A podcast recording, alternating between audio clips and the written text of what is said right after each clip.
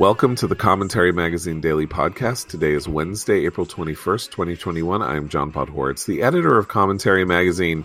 With me once again remotely, executive editor Abe Greenwald. Hi, Abe. Hi, John. Associate editor Noah Rothman. Hi, Noah. Hi, John. And back from our technical disaster that uh, that that made it impossible for us to have her on the podcast yesterday, senior writer Christine Rosen. Hi, Christine. Hi, John. Um, so the Derek Chauvin verdict came back, three uh, guilty verdicts, um, and uh, I am. I was ranting yesterday about how the behavior of Maxine Waters and Joe Biden and others, you know, uh, was a was a in effect was a violation of the idea that of eight centuries of common law that had people being judged by a jury of their peers who heard the evidence under certain circumstances and made a, and made a ruling that you know if you assume you want the verdict that you want and you don't get it that the the, the jury is somehow you know that it delegitimizes the system and that this was a terrible thing. And i think it's very important in the wake of the verdict and frankly some really kind of appalling rhetoric by people that I'm, you know, much more ideologically in sympathy with than than Maxine Waters. Um, this jury sat there. They they listened to the evidence. They they went through it.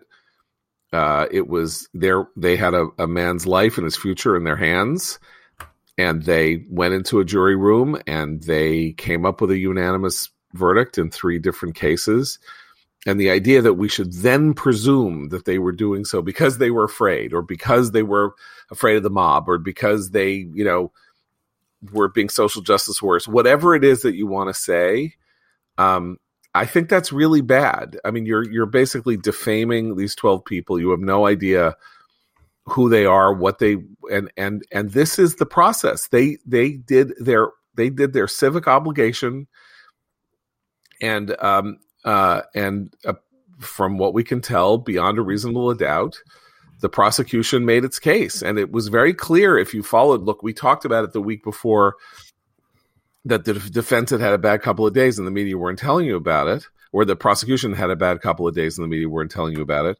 But clearly things turned around last week during the defense's case.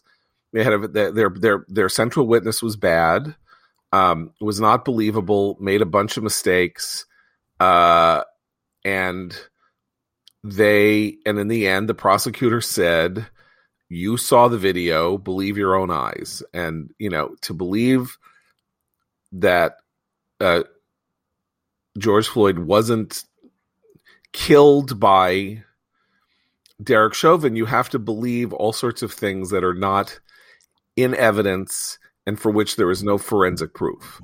That well, hang on, though. Yeah it's not it's not impugning the motives of this jury uh, to take to heart the admonition of Judge Cahill, the presiding judge in this case, who said that specifically Maxine Waters' comments uh, could represent the basis upon which an appeals court could overturn this verdict. That's if, correct. Insofar as it finds that the partial sequestration to which this jury was was in, and it wasn't even in sequestration by the time Maxine Waters made her comments, but it was when Joe Biden made his comments. But we don't know whether or not that that that sequestration was airtight enough for them not to have heard this admonition from the president of the United States to do what he wanted to do. And if a future court decides that they were influenced or prejudiced by these comments, then it could very well overturn this verdict. When I say impugning, I, am talking about the system, not the jury. And obviously, what Judge Cahill said is something that's very important. But I mean, there seems to be almost a presumption on the part of commentators uh, on the right uh, that that this case was decided in, in, in error and unjustly, and maybe what we need to do is provide the benefit of the doubt to the jury that sat and listened to the case. That's what I would do. That's what you. That's what we would wish others to do had the verdict come out as a not guilty verdict. Yeah, that, that's what I was going to say is that we would, there would be plenty of room to criticize the behavior of what a lot of cities, including Minneapolis, were expect, were preparing for had the verdict not come down that way. Um, and and look, we have an appeals process for a reason. If any of those concerns that you see some commentators making about the evidence in the case or about how the judge handled it, and I agree with Noah. I actually think this entire jury that they should have been sequestered throughout this process. There was just way too much. The temperature of this case was so high from the very beginning that it would have been very difficult for them not to be following something or get something um, uh, that might have prejudiced their decision making. But this is why we have an appeals process. He is in, he's uh, entitled to an appeal. He should make one, and then we'll see. But I but I do I I, I am also disheartened by some of the the idea that you know because uh, George Floyd was a was a, a, drug user because he had a criminal history that doesn't matter. The evidence in this case is the only thing this jury had in front of them and it was what they were asked to consider and they did and this this is where they got. So you can disagree with some of the decisions about ev- what was admitted into evidence by the judge but again we have an appeals process for which he can raise those later that's that that's exactly right and i all, all I mean to say is that there seems to be a dynamic now that uh, a, a, group of people are going to. And uh, by the way, let me just put it this way: I am generally a believer that the, uh, the this um, hunger to prosecute uh, police officers for the confrontations that they that they get into with with criminals um, is a is a is a terrible terrible thing, and that it's a it's a it's a it's an advancing and creeping hunger, and that's going to have all kinds of it's unjust. Uh, we we we arm and empower these people to protect us, and they put themselves in harm's way every day for that purpose, and are therefore provided with the right to self defense that is actually goes a, a somewhat above and beyond the kind of same rights that we all have. And that is a very important thing. And you start messing with that, and you start messing with just fundamental public safety. I, I do think that there is a kind of weird dynamic that is now set in, which is that there's a crime. And so, you know, liberals and leftists and Black Lives Matter people want the verdict that they want. And then, and then suddenly, uh, because they want it, there are people on the other side who are going to want, you know, a not guilty verdict. Well, let's and but let's be clear. Black Lives Matter is deeply dishonest about how it handles any of this information. I mean, they they Black Lives Matter DC still lists people who were pointing guns at cops when they were killed as you know innocent victims of police violence. They are thoroughly, thoroughly dishonest when it comes to actually talking about the people who might have been uh, treated with uh, use of force that was unjust versus those who were actively in the commission of a crime and threatening the lives of others, including police officers. And we we I mean, we're going to talk about this story in Columbus, but this is this is where I think the movement itself, part of the reaction to it, becomes extreme. In part because the movement's been we're constantly told that this is a movement for justice and we should embrace this. They lie all the time. They lie about the circumstances of these things. They do it to produce a narrative and to raise money, and it is not acceptable. We shouldn't accept that. Hey, yeah, I just want to make, can I make a point yeah. before you ask a question? Yeah. Um. So you know, we've seen that there are uh, people um, like Maxine Waters, for example, who seem to almost um, want um, the the verdict to have come down um, uh, in a way that they don't find just because they want the chaos in the streets. They want the fight, right?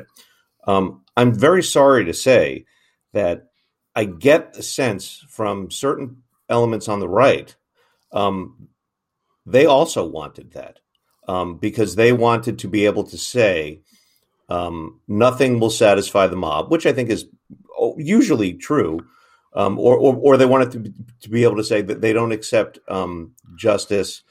Um, they are uh, uh, the the they they are tearing the city down. Here we go again.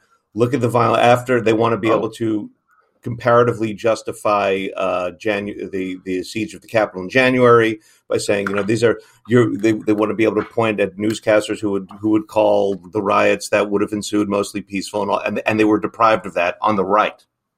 Look, this is this is a very important point. I, I, I have to confess, I was kind of staggered yesterday after the verdict, and when I'm reading stuff this morning, uh, that the uh, overwhelming uh, impulse of the of the people who uh, believed that this verdict was critically important in the history of world civilization have greeted it with the with a very grudging and niggling sense that it matters. It's like, well, it's a start, or it's only the beginning, or don't let's justice. You know, you you want this wasn't justice being done uh, because systemic racism is present, and we have that again. This incredible cognitive dissonance, right? It is uh, just five years after a black president served eight years in the Oval Office. We have a black vice president standing there at the podium in front of the American people talking about systemic racism as the vice president of the United States. We have this idea somehow that there is this thing called systemic racism that is endangering black people's lives, uh, you know, from cradle to grave.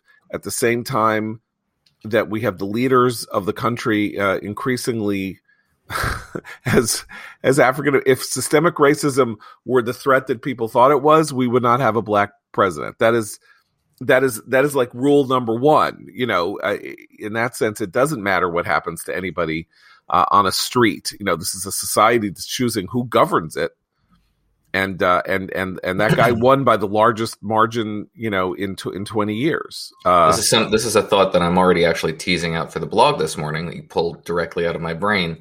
Um, is that after this, you know, event, you had people like the president of the United States saying, "Well, you know, systemic racism is a thing and it still exists." Systemic racism is an extremely frustrating concept and a problematic one, particularly in light of this verdict.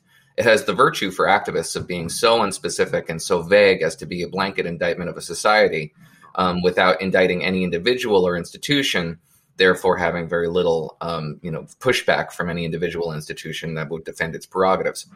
Um, so it's it's a fun activist statement.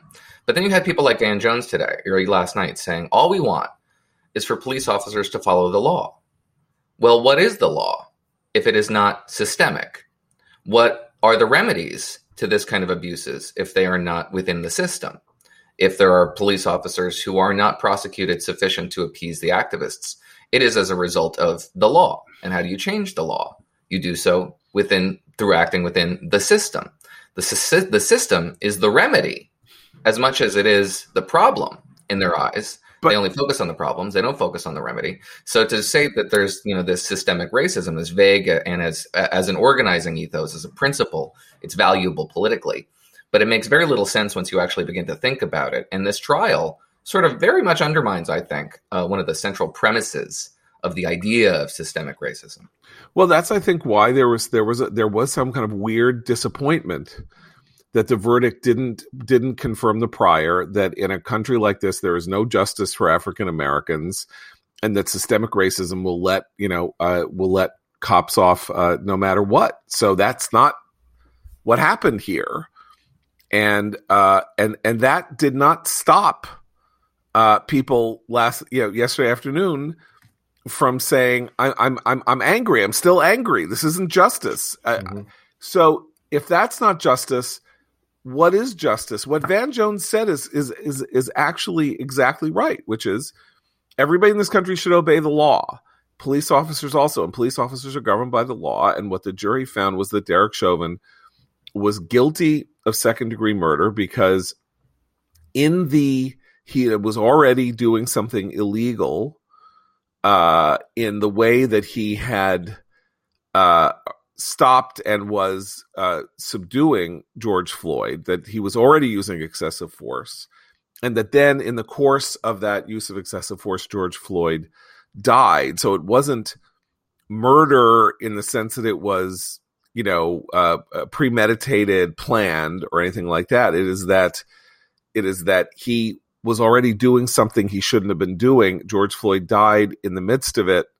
And so that's where a jury could look at that and say, well, yeah, they proved that beyond a reasonable doubt. He was down on the ground for nine minutes. He said he couldn't breathe, and then he died. And you can say, if you can poke enough holes in the idea that that was done because of the knee uh, on his on his you know on his back, the defense can say the knee wasn't on his back; it was on his shoulder. But then people look at the video and they looks looks like it's on his back, and they can say that it was because of an enlarged heart, because of fentanyl, or because of uh, exhaust fumes from the car. But there's no forensic evidence to support any and, of those allegations. And even if there were the, the duty of care that a police officer has with a suspect in custody, he does not have the right to, to, to, you know, he's not an executioner. He is there to arrest a suspect. And yes, suspects can sometimes become extremely unruly and violent. This, the case here though was, and I think this is where the video both had an outsized influence, which can be pernicious, but in this case for the jury clearly wasn't. It was you know, look at what, what did you see here as a reasonable person on a jury, plus all of the evidence we've gathered. Doesn't matter if he had an enlarged heart or he had had scarred lungs or, you know, that is not the, the, the officer's duty. And I do think they weighed this not as like the average Joe on the street, but as a police officer who's given great power uh, to arrest and whatnot he did not follow the duty of care that he should have, and that is enough to put him away. And I, I, I I'm still very I'm still astonished both about what you were talking about, some of the commentators saying this isn't enough, but also the weird sort of effort by political leaders like Nancy Pelosi to thank George Floyd for dying. Like this weird sort of her, her later uh, issued public statement, the written statement took this out, but when she gave her initial statement, her comments to the press, she basically is turned him into this martyr and was thanking him for pursuing racial justice. That's also the wrong approach for this country to take with regard to the use of force by police officers. It, it's it's it's it's baffling to me that they're kind of searching for a new narrative now, and I'm not sure what they're going to land on, but I hope that's not it. I mean, that was that was a a chilling, this bizarre, bizarre yeah. thing to say. And I have to say that you know, based on what I was seeing on Twitter, it was sort of the general opinion of people to go, "What? Whoa!" no matter where you were on the political spectrum, like she said, "What?" Hmm. And you know, it sort of reminds you that I there's now this hagiographic biography just out of Nancy Pelosi by by um, Susan Page of USA Today, and you know it, she's a power brook, she's this, blah blah blah. She is a very ham-handed, lame-fisted uh, leader. no, but a leader, not. I mean, uh, she does not say the right things. She does not handle and comport herself well as a leader in the sense that uh, you know, we are always talking about uh, Mitch McConnell is, you know, is, uh, so, you know, Sphinx like and he shows no emotion or whatever. Nancy Pelosi sticks her foot in her mouth all the time. She is really bad at public messaging. And this was among the worst public messages thanking George Floyd for his service in exposing race. You know, I, I mean, that is a really, really horrifying thing to do since what we are seeing here is an effort to get justice for George for George Floyd's uh, unjust and illegitimate death. Right? That's I mean, if you if, if you believe in the guilty verdict, that they George Floyd should be alive today, not dead, and he didn't do, you know. And she should thank the jury for their service right. in pursuing justice in this case, not him for dying. I mean, he's not Jesus Christ. Yeah. Like literally, the way. And look, there, there is a there's a there's a a tendency um, post Black Lives Matter uh, era. Anytime someone is killed by police, they are instantly a saint who you know was peaceful and whatnot, and that's a lie. In many many cases, that's just an outright lie. Um, so the idea that left leaning political leaders would buy into that and cater to that makes sense, you know, for their base. But it's it is kind of appalling when you see it in the way she presented it yesterday. Yeah, it's also important because the whole point about pursuing a case like this, uh, you know, with a uh, with a, a, person with you know no public profile or whatever who has this confrontation with police that is recorded on an iPhone, and therefore you know the the world can change as a result of it, is precisely that he's not a person who matters. By which I mean. It shouldn't have happened to him. We should never have known that George Floyd existed. He should have led a life of complete anonymity. He's only known to us because something awful and horrible was done to him. And to the least as well as the most of us, just justice is deserved.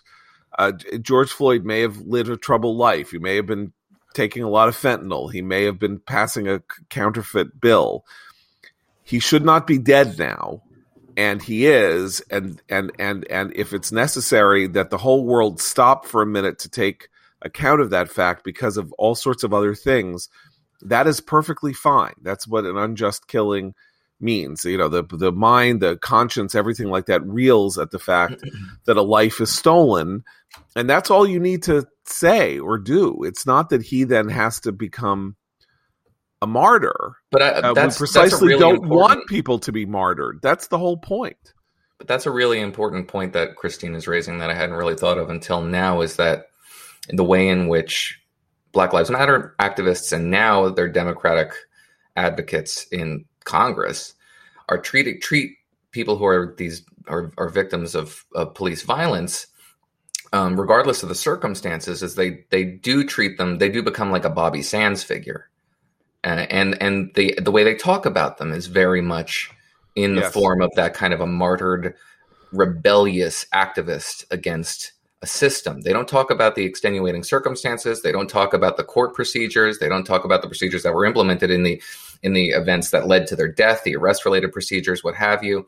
This is the case with Breonna Taylor, for example, who is herself a sainted figure, who is you know pictured with, with literal halos around her and on these murals. Um, even though the, the circumstances that led to her death, tragic as they were, were explicable. Um, that's the sort of thing that a revolutionary movement engages in, and to see it That's from right. members of Congress um, is particularly disheartening. Uh, Look, Bobby Sands was a was an activist, some would say a terrorist, who was thrown in jail. He was already he was committed to a cause. This was his cause. You could say in you know in, in uh, very much different circumstances and for different. Alexei Navalny right now is dying of a hunger strike. He is a he is an activist trying to make himself a martyr for a cause. Breonna Taylor and George Floyd and Eric Garner and other people, they didn't sign up for anything. They were under they were living their lives under under different circumstances and that does not make their lives any less valuable. That's the tricky part here is uh, you know all of uh, all of uh, western ideas would say that George Floyd's life is no less valuable than Derek Chauvin's, no matter that George Floyd was a drug addict and Derek Chauvin was a was a police officer. Uh, we we do not that is not how we evaluate worth uh, in our society by you know based on material circumstances or how well you've done in life or you know what mistakes you may or may not have made. Ultimately, God may make those determinations, and it is beyond us to make those determinations. But there is you know an implicit idea. The whole point, the reason that police are given latitude in these cases and have been for for so long, is that they chose and we empower. They've chosen to be people who put their lives on the line for everybody else as a kind of symbolic army, and they are there to confront people who do wrong do who you know who do wrong and and and deal with them for the rest of us and they are therefore at vastly greater risk than the rest of us are and are in cir- circumstances where split second decisions have to be made and if you think that you can slow it down that's where juries are told put yourself in the cop shoes.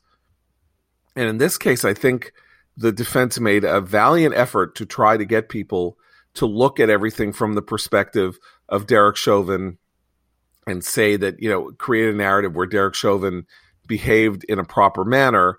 And the and the jury didn't in the end the jury the the speed with with, the, with which the jury came back suggests that they did not come anywhere near to even raising the possibility in the minds of you know four or five of them that there was reasonable doubt here. There's there, there's another. I think that's absolutely right. Like they didn't they they couldn't put themselves in his shoes after having seen the evidence that the prosecution presented. I will say the other part of the instant martyrdom narrative that concerns me because I think it has future implications for interactions with law enforcement, particularly for people of color, is the idea that the cops are out hunting people of color. You see this in the activists say this all the time. It's like, oh, we can't even sleep in our in our beds, you know, innocently. We can't go for a walk on the street. The cops are hunting us because we are black. That is an extremely dangerous narrative to be promoting. First of all, it's untrue.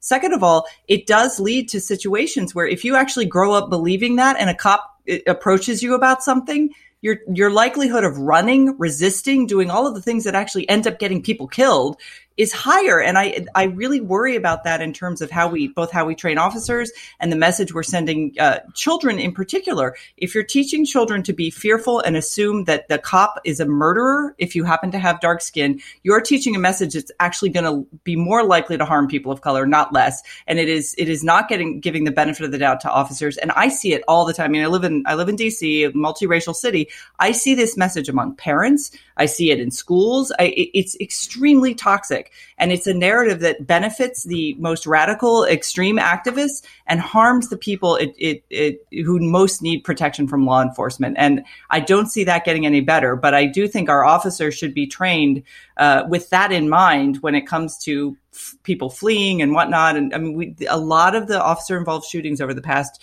year or so have involved suspects fleeing or suspects resisting. Right. Um, and well, we should we should talk about that because we have a case of that that's you know already creating controversy. Just you know, fourteen hours or six and after it happened, but before, uh, you know, we were in the podcast studio yesterday, and uh, uh, for the first time in fourteen months, uh, Noah Abin and and I, and I was not in my X chair because my X chair is at home, and I missed it. That X chair with its patented dynamic variable lumbar support, which offers unbelievable support to my lower back, and its new X HMT technology, which provides heat and massage therapy while I'm sitting at my desk, as I am right now. It, that that heat and massage technology goes right to my core, helping increase blood flow, muscle recovery, and energy, and four different massage modes. So instead of my old uncomfortable office chair that I was in yesterday, I'm looking. I I'm sitting right here knowing I'm going to spend hours in this ultimate therapeutic massager today, and I'm I'm happy about it. So you won't believe the difference with the X chair until you feel the X chair difference for yourself. The luxury supercar of office chairs. It's on sale now for $100 off. Go to xchaircommentary.com now. That's the letter X, the word chair, commentary.com, or call 1 844 4X chair. X Chair has a 30 day guarantee of complete comfort, and you can finance your purchase for as little as $30 a month. Go to xchaircommentary.com now and use code XWheels for free X Wheel blade casters. That's xchaircommentary.com. Um, so, uh, just as the verdict was being read, a terrible incident was unfolding in Columbus, Ohio.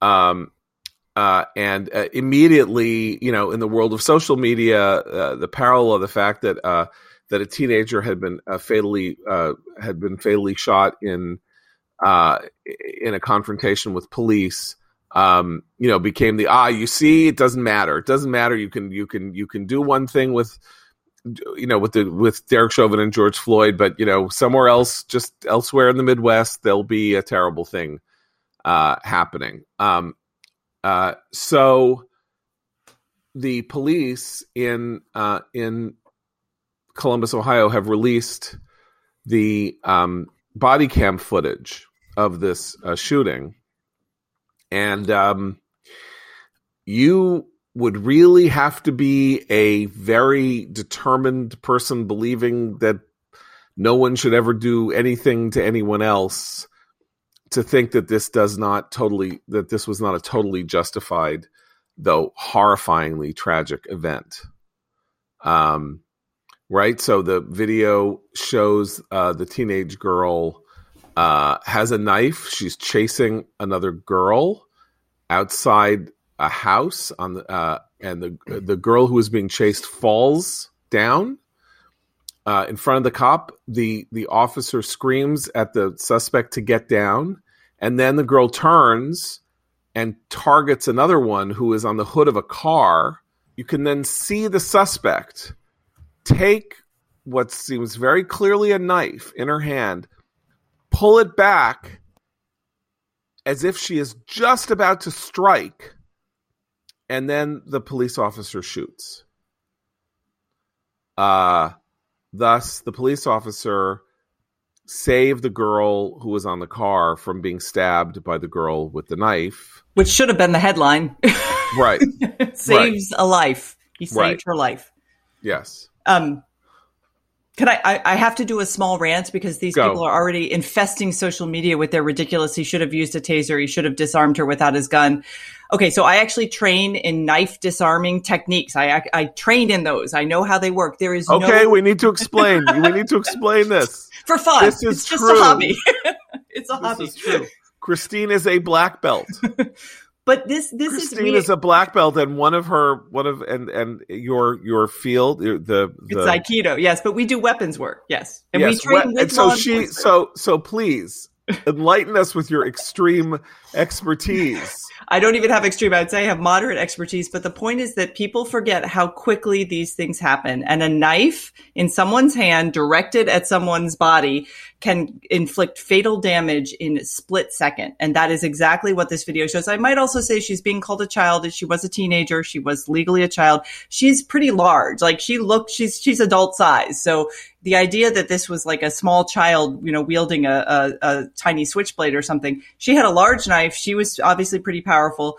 Another thing with context, we're hearing instantly the Daily Beast, which which should which should just be called propaganda at this point, ran with a story that was completely unsourced, talking to the aunt of this girl who had supposedly heard these details from some unnamed other source. This was a child who was in Child Protective Services custody. She'd been removed from her home. The idea that the Daily Beast reporter would go to a member of that family from whose family this child had been removed for circumstances we don't know and take their, their word as gospel is ridiculous. This woman claimed, oh, she called 911, which we still don't know who did the 911 call. Oh, she dropped the knife. The cops shot her anyway. They ran with this story and this narrative. It was believed by a lot of people before the body cam footage came out. And they're not really correcting that narrative now that the body cam footage is out. That is, that is misinformation if I've ever heard it. And if Twitter and Facebook are so concerned about the spread of misinformation or disinformation, they ought to take that stuff down or slap their warning labels on it or whatever they do to a lot of uh, people who spread this kind of stuff. It's dangerous. That that kind of misinformation spreading is bad.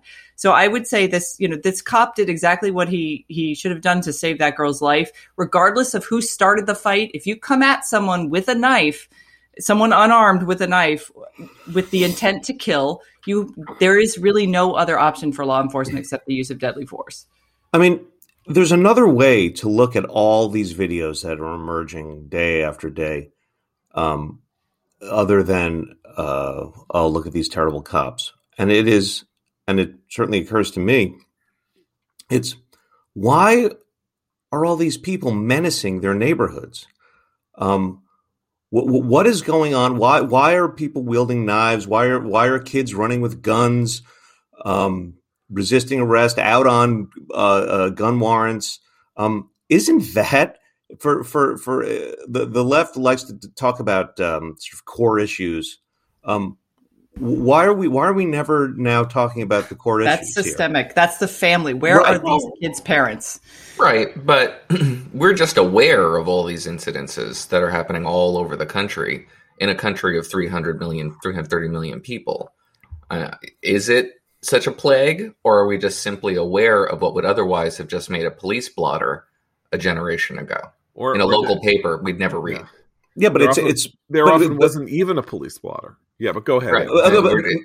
But- mathematically it's it's it's it's as much as of a plague as the as the police response. I mean, because Well, it's, precisely, it's one but for that is one. precisely the argument against the kind of ubiquity of this kind of information that we should, should probably not be able to access because the human brain simply can't process it. We have this perception that the town square is on fire, and we we need to do something about it. well, we When think the that town right, square is, uh, is eleven hundred miles away and doesn't Right. affect us. Well, no, but that's what's important. That's right. That that uh, Twitter makes the world the town square, and and and these events appear to people as though they are happening in their backyard, and geography matters. Uh, you know, it, it does actually matter that you're nowhere near uh, Minneapolis. Or this one thing happens in Ferguson, Missouri, and then you presume that every that if it can happen there, it can happen anywhere, which is a perfectly understandable misunderstanding. I want to talk about another perfectly understandable misunderstanding. I say this, I think this is probably the 10th or 15th time I'm going to give this little spiel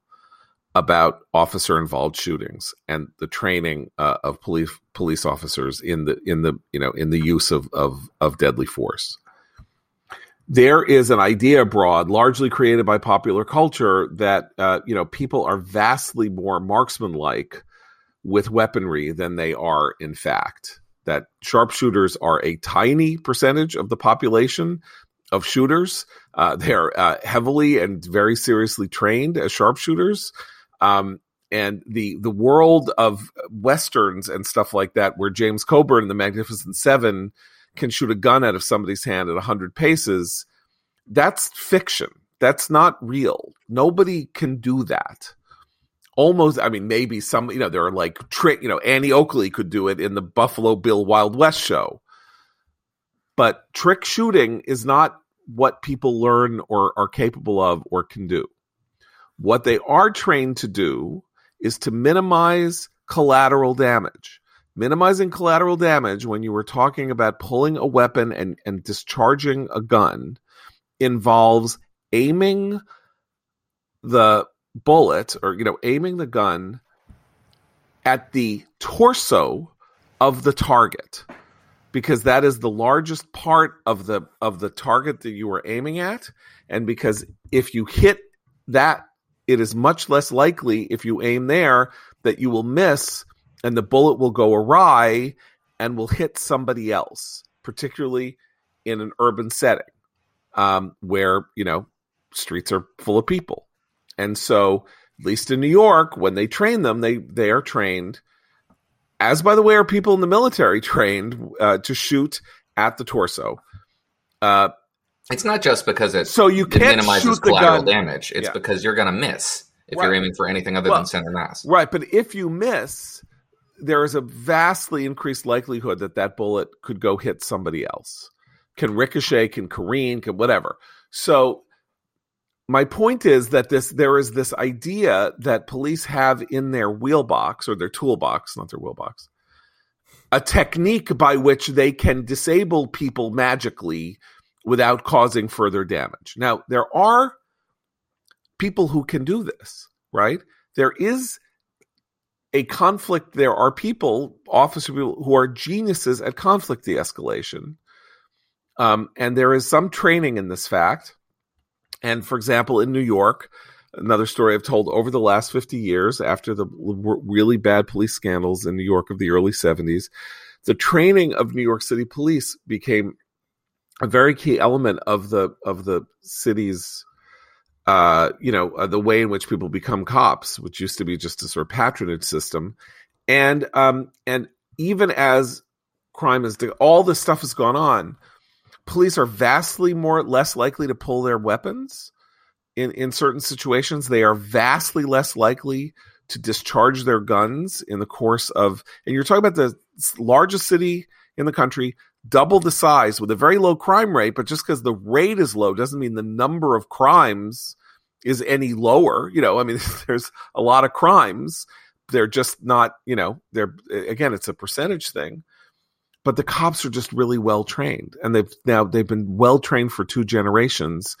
And uh, again, I have no, I, I, I would not question what happened in Columbus, Ohio, at all in any way, shape, or form. It looks to me like someone's life was saved, not that someone's life was taken. Well, and the way to the way to test that among the kind of left leaning activist media class is to ask them if this had been a white girl attacking a black girl with a knife, would the headline have been different? If the white girl was shot by the cop while menacing the life of the black girl up against the car, would the headline have been different? And I think we all know the answer to that. And that's the problem here. Like how we interpret this stuff through the lens of a kind of racial justice activist uh, lens is is becoming dangerous for the ordinary people who want to just kind of understand a situation, and the misinformation is spreading before the countervailing facts can be even revealed. And so now you have these police departments and cities rushing to release body cam footage. It's happened a couple times here in DC too. You know why? Because the minute there's an officer involved shooting, a mob forms and and and stays until they hear what's going on, and it's that cannot be our new normal because that's that's not helpful to the people who are calling for justice. And it's certainly not good for law enforcement's relationship with those communities. Look um, let me ask you guys a question okay? We're having we're discussing very stressful issues. Do you, sometimes it like helps to chew gum right? When you're stressed when you're stressed it, you like it relieves it. It helps you so make sure if you chew gum, maybe you, you don't eat as you, you won't like go to the fridge to look for something to pop in your mouth because you're you're stressed. Um, and it also uh, freshens your breath, right? When you're going to meet somebody or do something once you can take your mask off. Um, or you chew it in order to make sure that the mask doesn't smell bad. Um, so gum is something people chew, but you know what? It's also can be an integral part of a healthy oral care routine. And you know who has made it so? Quip. The, the tooth, the electric toothbrush people that we've been talking about for years on this podcast, the great electric toothbrush. Now Quip is selling gum. A new gum, actually good for your oral health, comes with a dispenser that will remind you of that one click candy you loved as a kid. It can help prevent cavities, freshen breath when chewed for 20 minutes after eating, sugar free, with tooth friendly xylitol with zero calories. And to satisfy your taste buds, Quip added a long lasting mint flavor, crunchy tri layer design, and stamped it all with the classic Quip tongue. A slim travel ready dispenser available in five colors, metal or plastic, packs and protects up to 10 gum pieces at a time, and fits in just about any pocket or purse uh, for on the go. And in a world where we all need to be extra safe and hygienic, the quick release button means you can still share with friends, no wrappers, hands, hassles, and a gum refill plan for a gift that keeps on giving all year round. Quip's customizable subscription lets you chew and share at your own pace and not worry about running out. Plus, the more you buy, the more you save with bulk discounts on extra gum packs. Not a substitute for brushing and flossing, but this is a great support for your oral health. Pair it with a Quip electric toothbrush, refillable floss, and more great products. So go to getquip.com slash commentary right now and you'll get a free plastic dispenser with any refill plan. That's a free dispenser at getquip.com slash commentary spelled G-E-T-Q-U-I-P dot com slash commentary quip. The Good Habits Company. You can also find the toothbrush, refillable floss, and more in the oral care aisle at your local Walmart. Uh, okay. What, uh, what else is there to talk about? Is there anything else to talk about? Vaccination numbers? Uh, sure. Why not? It's good. You know, we got, you know, it's not good. Right? We're not sure why it's not good. I mean, we have two different things. We have these reports at various counties, Wake County in, in North Carolina, where uh, there's vaccine going going begging. Uh, we have a drop in the numbers, right, from four and a half million last week to like three million, or a little less than three million yesterday, or the day before yesterday. Doses in arms. It's not clear whether that might be because of the of the continuing sort of rolling fallout from the cancellation of the Johnson and Johnson vaccines and the fact that people had to reschedule and all that might might have uh, played a role. But uh, so, anyone have anything cheerful to say about this? No. okay. I mean, well, no. No. No. no. Um, I mean, we've been observing this for a while. We've been ta- I think we've been on the bleeding edge of this issue for a long time because the polling, while it was getting better around vaccine hesitancy, the numbers, the number of people showing up at sites was getting worse, and people who substituted polling information for, for a macro picture of the of the vaccination environment um, were deluding themselves. And now that they're beginning to face up to it, you know, you have stories and you have the story in the New York Times. Now it's popping. It's now a national story, um, saying that you know this is now going to be a hand to hand street fight. like the we're, we're going to have to like really framing it like a counterinsurgency operation where we're going building to building and clearing out rooms. That is the wrong way to think about this. These people are not insurgents. This, these are not an adversary to be subdued. I'm with the government. I'm here with a shot is even worse than I'm with the government. I'm here to help. I mean, literally, even the framing of it makes them creates the impression that they're the bad guy, and that something needs to be done about these people. And all we've been saying forever is that you just need to make it attractive for them to do this. They're they're utterly unable to create the impression in their mind that there's something noble about appealing to self interest. Well, and we know from other, you know, pre COVID, we know from anti vaxxers that there are actually techniques that are effective in persuading people. Usually it's with a doctor, a doctor sitting down and listening to the concerns of an anti vaxxer and then talking them through it and showing them some of the evidence. And you can actually persuade people out of this anti scientific view. But yes, I totally agree with Noah. The, the, the messaging right now is basically either you're you're horrible or you're an insurgent and we're going to come to get you to make sure you do this. And on the other hand they look at the their options and think why would i even want to do this? Nothing has changed. Nothing has changed right? When nothing's going to change for me if i get a vaccine. Either because they live in an area that's already open and they figure they're at lower risk. I think that's a lot of it to be honest. If you live in a state that's open and people aren't wearing masks as much and you know they kind of look around and go well why do i need it? Everything seems fine. My kids are back at school. Businesses are open and then you have the people who are just never going to want to trust a vaccine. And those are the ones who can be persuaded. I don't know if you heard this, Christine, but I submitted this on the website yesterday that there is no scientific rationale for maintaining a mask mandate on people who have the vaccine. Exactly. There is yep. nothing stopping private enterprise. I hope government doesn't do this, but there's nothing stopping private enterprise from asking you to produce the quote unquote vaccine passport you already have in your wallet, the CDC card that says you got it, to say that you don't have to wear a mask where the other people do. That's literally all you would have to do and every single person right now who is hesitant about this vaccine would rationalize their way around it until the point that we've achieved herd immunity and their and their their hesitancy no longer matters. Right. Look, we are we are very much now dependent on the numbers from Israel and the UK on how we are going to measure when we achieve herd immunity uh, the the the the big report out of Israel suggests that we're a little a little over sixty percent effectively has brought herd immunity. The best evidence we have is that it's around sixty percent, and that's not sixty percent fully vaccinated either. Israel's basically through COVID, uh, it has achieved herd immunity.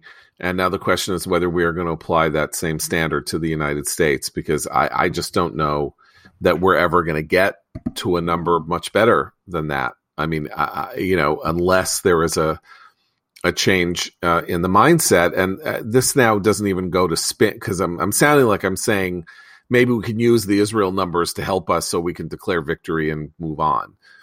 I think actually, if the numbers suggest that 60% is herd immunity, that's what we should go with. Um, uh, England is also apparently, or the UK has apparently broken the back of COVID. Um, and uh, that's with the British variant and everything, uh, which is an important uh, an important detail. Um, so, you know, if if if Fauci at all continue to hover in the seventy to eighty category, uh, we are in for a very difficult time here, and I just think people need to understand that that's going to be the case. Um, I mean, if we can get to sixty percent, um, and and the evidence from Israel and the UK is is accurate, then the numbers will drop of themselves, and it, it you know it, in a sense it it won't matter where Fauci's at with that.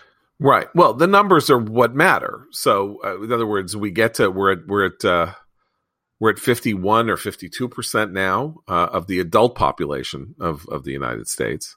So we're we're we're you know a ways away, particularly with the slowdown in the vaccination numbers. We're a ways away from getting to sixty percent, and that's the question. Like, have we, you know, have we hit this moment where it's going to be three months to get another ten percent of the population vaccinated? Well, and, and and the numbers do matter in the sense that the CDC recommendations and guidance are being used by like local school districts, for example, to continue keeping things hybrid or locked down to keep kids out of school.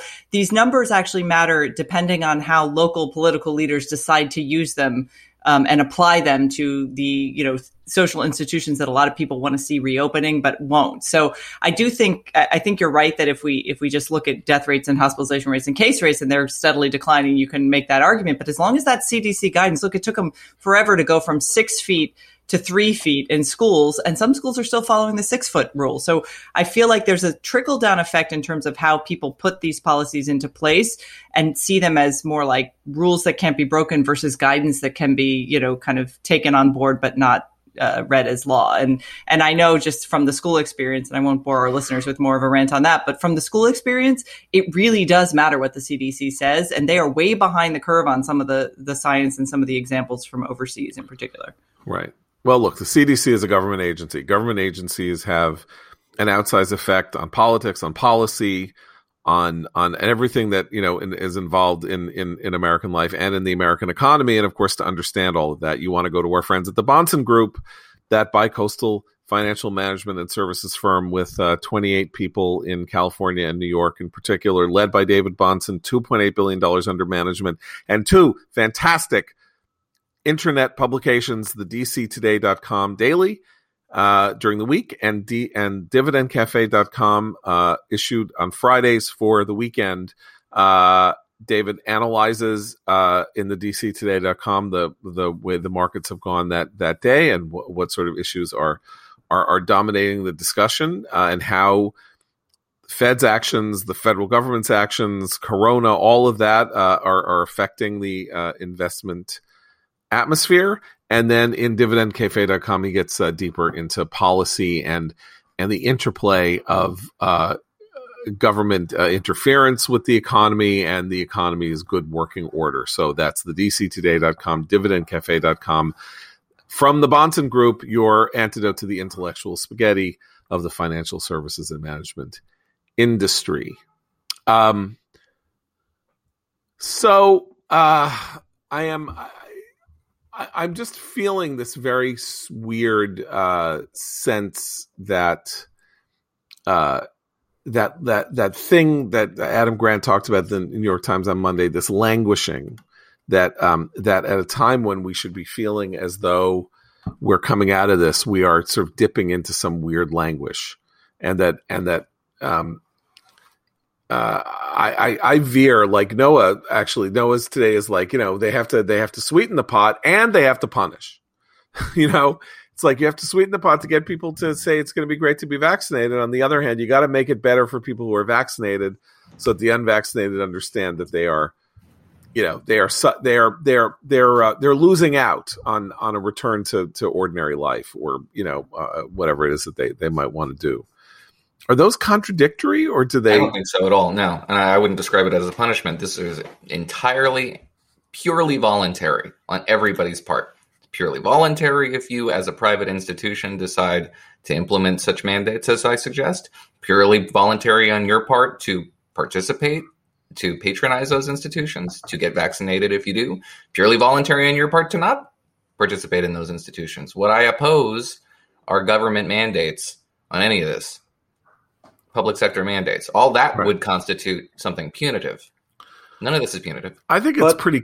Yeah, go ahead. I, I mean, I'm I'm sorry to say that I think you know, given where we're at culturally with with the polarization and the paranoia on every single issue, were private businesses to start implementing that kind of policy, we would now see a whole new breed of videos of confrontations and fights um, and uh, activism all all around uh, people being prohibited services and, and resisting. And I think you absolutely would, and it would be just as representative as episodes of violence in the streets and police confrontations. Uh, it would be presented as a pandemic on cable news, but these would be isolated incidents. Yeah. It would be, you know, the the institutions in our country that thrive on this kind of projecting this kind of paranoia would stake a claim to it and make it seem as though it was endemic when it probably isn't. And there's one thing that we all have to wrap our minds around is there's going to be a segment of the population, a pretty significant segment, that will never get vaccinated ever, no matter what you do. They will never, ever, ever, ever get vaccinated. And if your threshold is the 100% of the adult population in this country, and it probably pretty soon is going to be kids too, then you're going to fail. You're going to establish a, a threshold that you cannot meet. So, what we need to do is create some sort of a paradigmatic approach to getting a significant amount of the population vaccinated that allows for dissenters because they're going to exist. Well, it can allow for it. That's where the science does actually come in and where we, you know, we need to trust the science. The question is whether we're going to trust the science when it reveals that 62% is sufficient to declare herd immunity because you're still not getting 38% of the population vaccinated. And that means that it won't die out and that it will be around and that there will still be, you know, increased levels of death from the coronavirus that could otherwise be prevented by the vaccine. And then you're going to be in a weird situation where we're we we we've beaten it, but it hasn't gone away in a way that it, it could really almost systematically go away. Are the public health authorities going to say that's fine? In other words, like you're not at risk, you're not going to transmit it, and you're not going to get it, particularly if you're going to get a boost in six months from Pfizer or whatever. Go about your life. Everything else is going to go on. Or are they going to say that even though the death toll is down, all that is down, that we need to keep the pressure on? Well, and the and the day to day experience for people. So in the UK, for example, now that they're reaching herd immunity, they've already announced that beginning in May, upper school school children don't have to wear masks in school anymore. So so the daily experience of having to constantly monitor for the pandemic ceases to exist for those kids in a way that's extremely healthy for them and extremely good for the society because the longer and more often people are able to return to some sort of semblance of normalcy, the more trust and, and, awareness they will have actually, I think, of the science. And this is why we see this with the school reopenings. The more you reopen schools and people come back to school safely, the more parents trust in the ability to do that increases. So there's there's kind of a circular logic to the way we're going about a lot of these public health decisions, which is that we're being hyper, hyper cautious, which in fact feeds into the fear and anxiety and, and suspicion people have about ever being able to return to normal. Yeah, Fauci's guideline for opening things up, insofar as we can even imagine him saying that, which is kind of hard to picture, um, is 10,000 cases per day, um, which seems like kind of reasonable on its face because um, 10,000 is a pretty high number. Um, but it's not inconceivable that you could have a herd immunity threshold and still have 10,000 cases of this virus per day. I mean, we had 5,000 breakthrough cases over the in the 330 million people who've gotten the vaccine now, not in one day, but it happens. And there will be a significant population that is still vulnerable to this disease, which will probably constitute more than 10,000 people, at least a vulnerable population of more than 10,000 people per day that could get this disease. The metric should be, and always should have been, hospitalizations and deaths. Which are and declining dramatically. Are declining. Yeah. So, but until we get to that that point, again, paradigmatically, then there there won't be any loosening of, of this sort of thing on the public health side of things, and it's going to be up to politicians to say, "Go screw," which is exactly what Gretchen Whitmer did. I mean, she's she's not opposed to implementing some more restrictions, which I think are kind of ridiculous. Having two year olds wear masks, for example, which is now mandated in Michigan, which I think makes very little sense. But nevertheless, she's not locking things down, which is what the public health community has told her she needs to do again and that's exactly what a what a, a, elected official should do measure all the information that they have take into account all the variables including social effects psychological effects economic effects god forbid and make a determined decision that that takes into account all these competing valid interests some of which have to win out over others and it's not always going to be public health Am I cynical to think that part of the reason she made that decision, though, is that she got busted flying to Florida? I mean, that happened afterwards. Oh, that was after. It okay. did. It did. But you can, you know. I, anyway, I, I, just think we're, uh, you know, uh, w- we need to, we need to, we need to trust the science. Is what I'm saying. trust the science, and I really mean that unironically. That's the question: is whether whether our our our uh, public health overlords are going to trust the science, which they haven't been doing a really good job of for the most part over the course of the last year, I have to say. Anyway, thanks for listening, you guys. We'll be back tomorrow for Abe, Christine, Noah, I'm John Podhoretz. Keep the candle burning.